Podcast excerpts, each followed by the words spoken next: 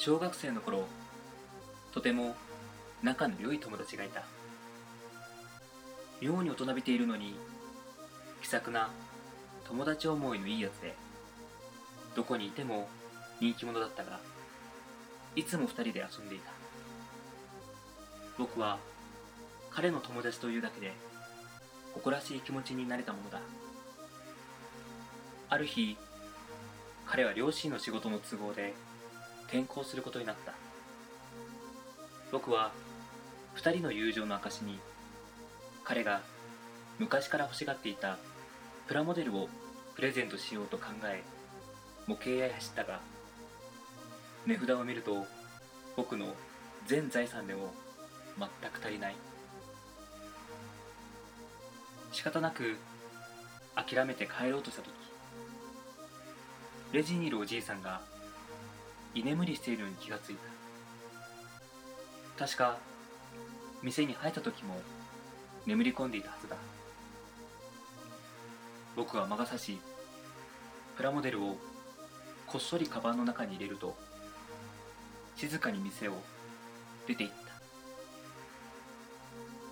数日後、僕は放課後に友達を呼び出した。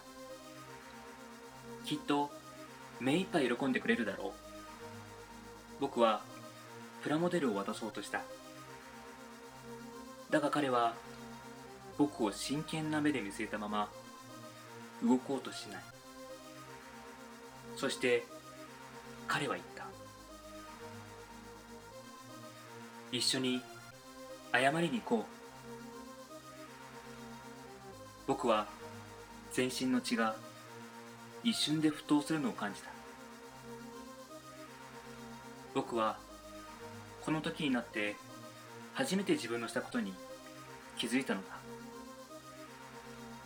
そしてこの時、僕はまだ引き返せたはずだ。だが僕は彼からの救いの手を踏みにじるかのようにプラモデルを彼に投げつけると、闇雲に走り出した。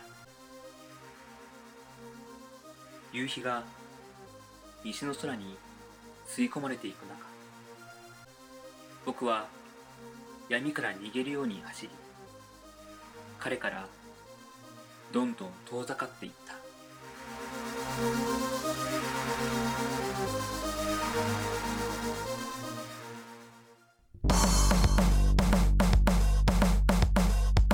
Come on, everybody, Belo Moco Disco. Come on, everybody, Belo Moco Disco. Hey, everybody, Belo Moco Disco. Yeah, yeah. さあ、始まりました。第57回ベロモコディスコの時間です。この番組は毎週木曜6時に配信される30分間の音楽バラエティ番組。お相手は。屋台といえばたこ焼きの秋川栄六と、屋台といえば焼きそばの稲田大我です。どうぞよろしくお願いします。お願いします。まあ、たこ焼きですよ。この間本当にさ、たこ焼きって買う？たこ焼き買う？屋台で値段によるわ。俺関西出身じゃないから、たこ焼きをちっちゃい頃から食べてる風習なかったもん。割とやってなかったたこ焼き。家でとか？たこ焼き持ってた？うちあったよ。うちなかったよ。なんか16個ぐらいだけどね。ちっちゃい。そう。でもまあ家庭用なんてそんなもんでしょ。まああった。うちなかったの。だからたこ焼きを食うという習慣がないというか、お菓子に入んのか、ご飯に入んのかもわかんないし、いつ食うんだろうみたいな。確かにおやつとご飯の習慣だよね。だからほら、なんか関西人とかは、学校帰りにちょっと腹減ったからたこ焼きつまんで、たこ焼き買って、で家に帰ってまたご飯食うみたいな、こんなもんは関西の誇りやで言うからね。そうだね。多分関西圏以外は主食になり得るからね、こんなもんはね。お好み焼きとかもね。お好み焼きとか、うん、でも俺よくよく考えたら、うん、俺タコ大好きなんよ。うん、刺身好きだよね。刺身も寿司も、うん、タコ本当に好きな。タコとのイカが本当に好きなんよ。うん、10点満点中タコ何点？タコね、タコ単体、うん、6点かな。俺8点はある8点か、うん。イカは？イカも8点ぐらい。まあ、かなりまあ高水準ってことか。うん、イカは何点？イカはね5点。ああ、タコの方が好き。あ、ごめん。イカはね、イカも6点だから。ああ、じゃあたこ焼きになると何点？たこ焼きになると、うん、7点。あ、1点しか上がらないんだ。うん、1点上がる。1点上がるんだね。うん。俺たこ焼きになると5点なんだよな。結構下がるね。ああ。だってタコだけ焼いた方がうまいよ。タコのみの方が。だから俺、うん、タコのみ焼きがいいんだよね。俺たこ焼きよりもタコ焼きよりも、うん、タコのみ焼き、うん、なんかね新しいよね。お好み焼きとたこ焼きがこう混ざったよね、うん、そうそうそう。でもそれさ、たこのみ焼きって言ってるけどただタコを炙っただけでしょ。そう、タコのみ、うん、タコのみ焼きだから。なるほどね。それ何？つまようじかなんか最初に食べる。そう。本当のたこ焼きだよ。だから。うん。本当のたこ焼きだね。うん。たこのみ焼き。絶対うまいよ、そっちの方が。まあ、手軽で良さそうだけどね。うん、タコぶつ切りにして、丸いとこに全部これ投げるだけでしょ。そうそうそうそう。つまようじでさせて食べるんだよ。アヒージョみたいな。うん。アヒージョにする？タコのアヒージョ。タコのアヒージョ。うん。最近覚えたからね、タコね。何を？アヒージョ。なんでそういうこと言うの？なんで俺がさ、うん、知らなかったみたいなのをさ、うん、公表すんの？つい一昨日ぐらいまで知らなかったでしょ。ああ、まあね。オリーブオイル煮みたいな。美味しいよね。なんか俺最近新しい人たちと出会うことが多くて、うん、やたら言われるんだけど。いくつですかっていう28って言ったら、えっ、同い年ぐらいかと思いましたってやたら言われる。23歳ぐらいの人におう、俺若く見られるらしいよ、うん、なんか新鮮なんだよそれが。あ、今まで逆だった、うん、23、4ぐらいと思いました、うん、うわー、うんね。なんかね、ちょっと俺の悪い癖でさ、うん、なんかそういうの聞いちゃうとなんかさ、マイナスに捉えちゃってさ、うん、なんか裏を返すと、うん、いい年してそんな格好してんじゃねえよと。そんな格好って何？そんな変な格好してないよ別に。まあそんな変ななんかちょっと誤解を与えるような言い方したけど、うんうん、まあね、そういう風にも捉えるのかなっていうね、うん。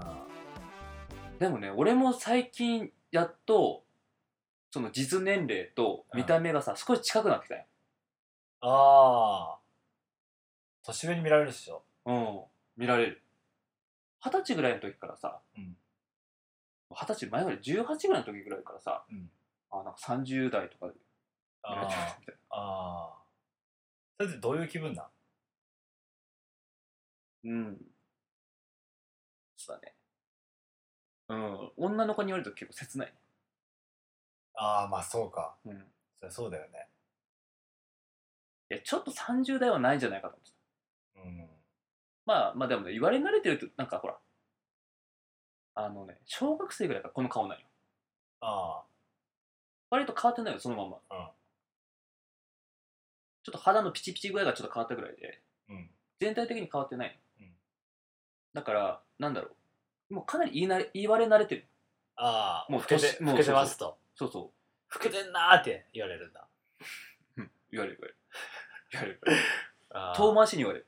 あ、直訳すると老けてんなーって言われてる。あ、うん、俺にはそう聞こえるけどね。そうだよね、うん、だいたいプラス10歳ぐらい当たり前だったよ。あ、ずっと今まではね。そうそう、だけど20やっぱ5ぐらいを超え始めた時ぐらいからプラマイ5圏内に入ってきてる。あ、だからその30代ぐらいまではなんていうんだろう、30代は超えてないよ、年取ってきてる。あ見た目がね。なるほどね。うん。だからもう少しで、うん、その見た目と自分の実年齢が一緒になって、そうそう、それ以上になってくると若いねって言われるんじゃない？そうだね。多分もうちょっとでぴったりなのまず。あまずあ結構もう見た目通りですねみたいな、うん、そこからよ俺の人生。そうだよね。そこからだって40歳になってもさ50歳になっても、うん、うわ30代に見えるってことじゃん。そうそうそう。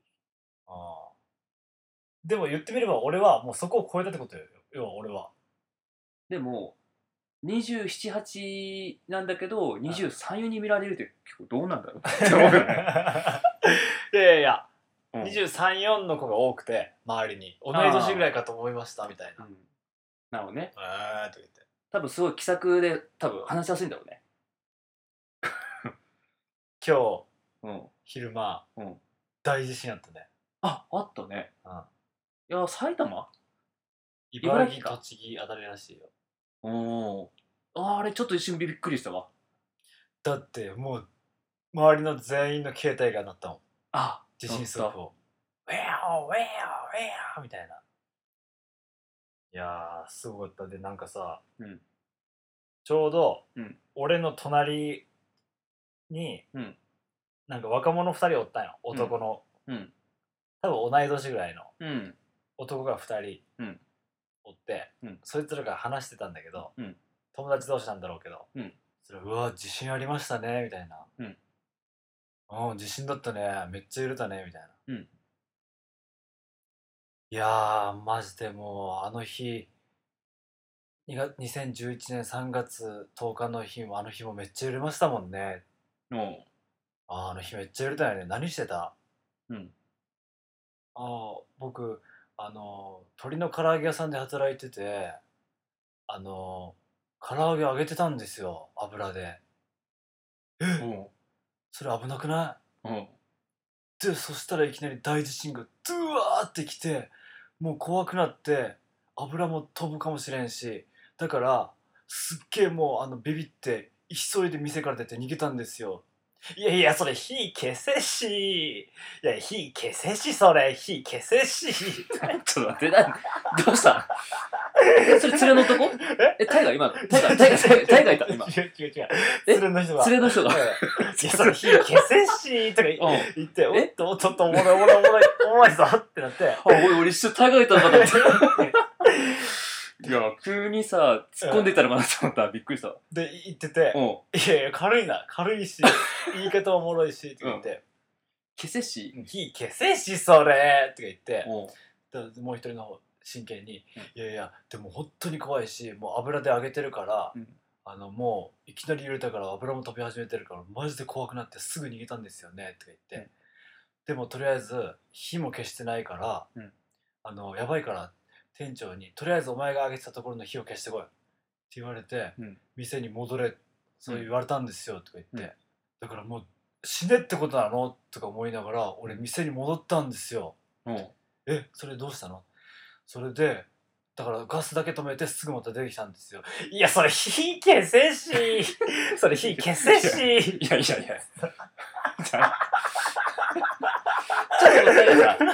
と言いたいだけだからいやもうずっと言ってたもん、うん、そのずっと言ってる感じがめちゃくちゃ面白かった。なんか俺一人でなんかもう隣で笑いこらえてたもん、うん、面白かった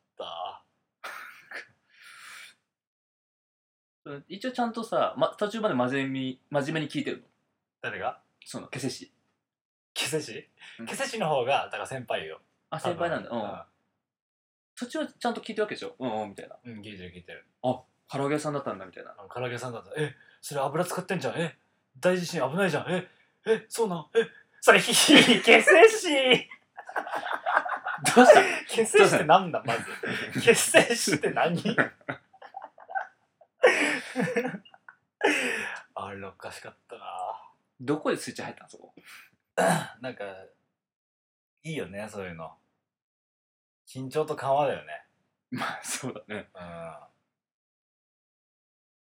やでもそうだね。なんかこうついやっぱ地震が来るとさ、うん、ねあの日何してたってやっぱ話になるよね、うん、なる。うなんかそのなんかジャンルのトークがもなんか出来上がってるよね。うん。みんなすって答えるもんね。うん。だってもうそれほど覚えてる人だと思うよ、みんな。はい、それでは曲紹介のお時間です。はい。今週ご紹介する曲は、以前ベロモコディにも出ていただきました、半田正幸さんの、ソロアルバム、はい、アンデリックランドからこの1曲リトル・ジェームズ。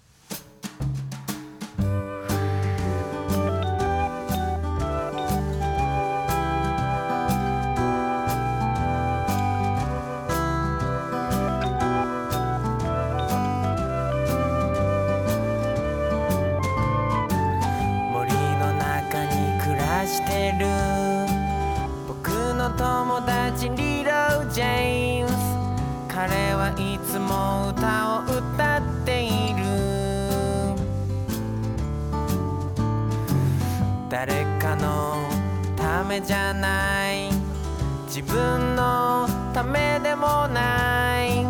彼はただその日を歌っている。レッド、レッド、イエロー、グリーン、アンドブルー。トゥトゥルギターの音色。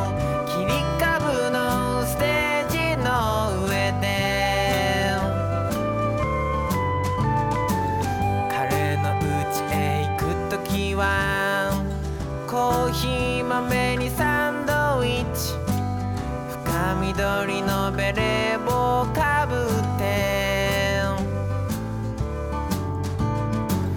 弾む心のリズムに木々や花はメロディーを。 What a wonderful 世界は一つだけ。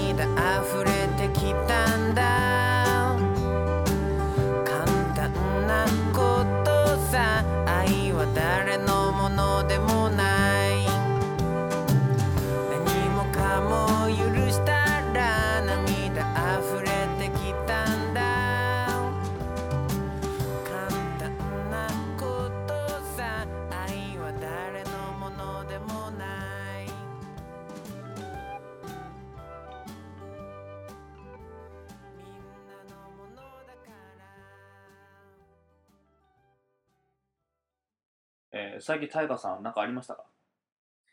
最近僕は携帯が変わったんですよね。おう、変わったね。うん。なんだっけな。なんか A6 さんがうちに泊まりに来た日で、あ、そうだ、一緒に8日目のセミを見たんだ。あ、見たね。うん。タイガーに見せられたけど。見せられたって言い方ひでえな。だって気がついたら再生したからさ。いやでも面白かったわ。あ、で、そうでしょ？もうめっちゃ面白かった。深夜帯なのにさ、うん、ちゃんと全部見たわ。うん。いや、あれ完璧だもん、あれ。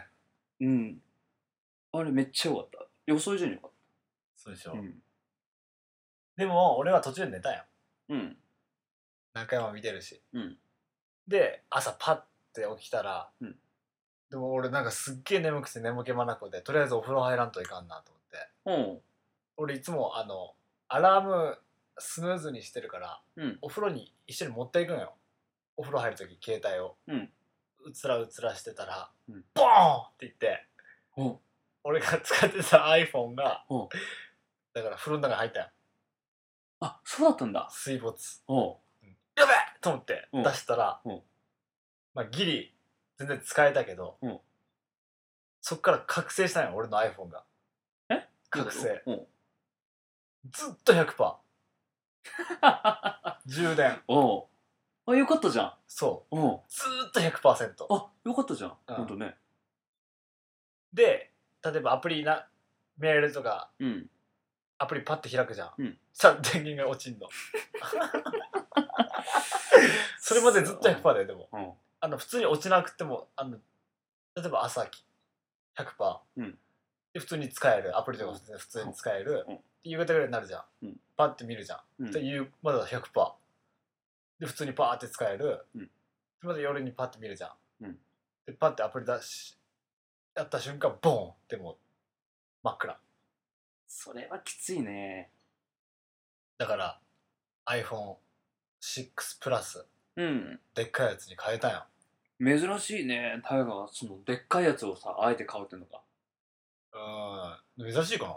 多分絶対小型のやつ買うと思ってたわ。いや、なんかせっかくなら面白いの買おうと思って、うん、でも完全に契約違反というか騙されたというか。契約違反？契約違反っていうかね、俺だからその店員さんに騙されたんよ結局。うん、どこで買ったの？電気屋さん？ショップで買ったんだ。ちゃんとしたショップで。契約違反。うん。iPhone6 は iPhone6 か iPhone6 プラスの2種類ってずっと聞かされてたよ。まあまあまあ、昔のやつはなかったでしょ。まあ、iPhone5 とかはなしで、うん、新しいのは iPhone6 か iPhone6 プラスって聞かされてたよ。うん、そうじゃない。うん。で、俺じゃあどっちにしようと思って。じゃあ俺でっかい方で iPhone6 プラスの方でお願いしますって言って。うん。多分俺それよりも俺一回りぐらいでかいんよね、俺の。iPhone6 プラスよりも。俺のめっちゃでかいんよ、俺の iPhone。マジで騙された。俺だから iPhone6 プラスプラスだもん。どういうこと？結構でかいんだから、うん、俺のは。うん。だってだから iPhone6 プラスだったんでしょ。 iPhone6 プラスを選んだよ俺は。うん。でも多分来たのは違うんよ。もっとでかいやつ。箱にはなんて書いてあった？箱にはなんて書いてあった？ iPhone6 プラス。うん、でも中開けてみたら iPhone6 プラスプラスだった。マジででかいからね。いや、なわけないでしょ。ほんと多分俺の間違って作ってるよ、型番とか。型が全然違う。大きいもんめっちゃ。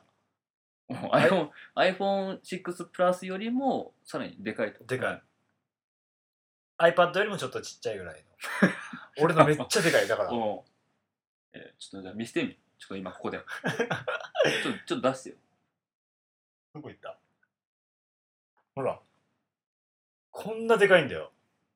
これでかいね。でかいっしょ。これでかいわ。俺がしてる iPhone じゃないよこれ。そうでしょ、うん、俺のめっちゃでかい。多分他の人のより iPhone6 プラスよりこんなでっかいんだ。うん。ちょっとほらリンゴもさ、うん、思った以上にかじられてるでしょ。裏のリンゴも、うん、でもね、ほんとでっかいね。そうでしょ。うん、これでっかいわ、ほんとに。俺のだけないの、多分。これこんなでっかい iPhone 持ったことないよ。そうでしょ、うん、ほんとに騙されたん、俺、だから店員に。 Google の O も1個多いもん、俺の、なんか。グーグルみたいな。そう。Yahoo の O も1個で多いもん。あ、びっくりマークが多い、Yahoo のは。ヤフーはびっくりマークが1個多いんよね、うん、それからいやもうたくさんだからもう全然違う俺のだけ。カレンダーも増えたんだから。31日とかじゃなくて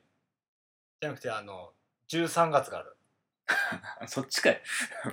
そっちなんだ、うん、人が目に入るようじゃなくて、うん、13月がある。13月まあ寒い。やっぱん13月ってやっぱ寒い。13月は、うん、寒い。じゃあ13月31日が大晦日なの、うん、違うよ。13月45日だね。恐ろしいやもうほんと。じゃあ俺のマジでこれ不良品だもん。でもさ、うん、iPhone 変えて思ったんだけど俺だってさ、うん、言ってみればもう携帯電話、それこそ PHS から携帯電話に変わりましたみたいな、もう J フォンと au とドコモが今からガッときますよという感じの時に高校生になったぐらいだじゃん、うん、だから高1からみんな携帯を持ち出しますみたいな。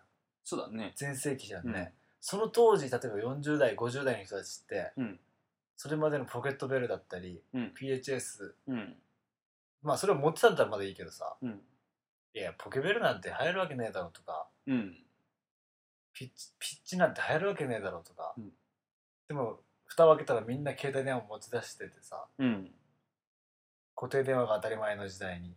そうだね。どういうタイミングであ、携帯じゃあ買おうかなとかなったんだろうね、大人の人たちって。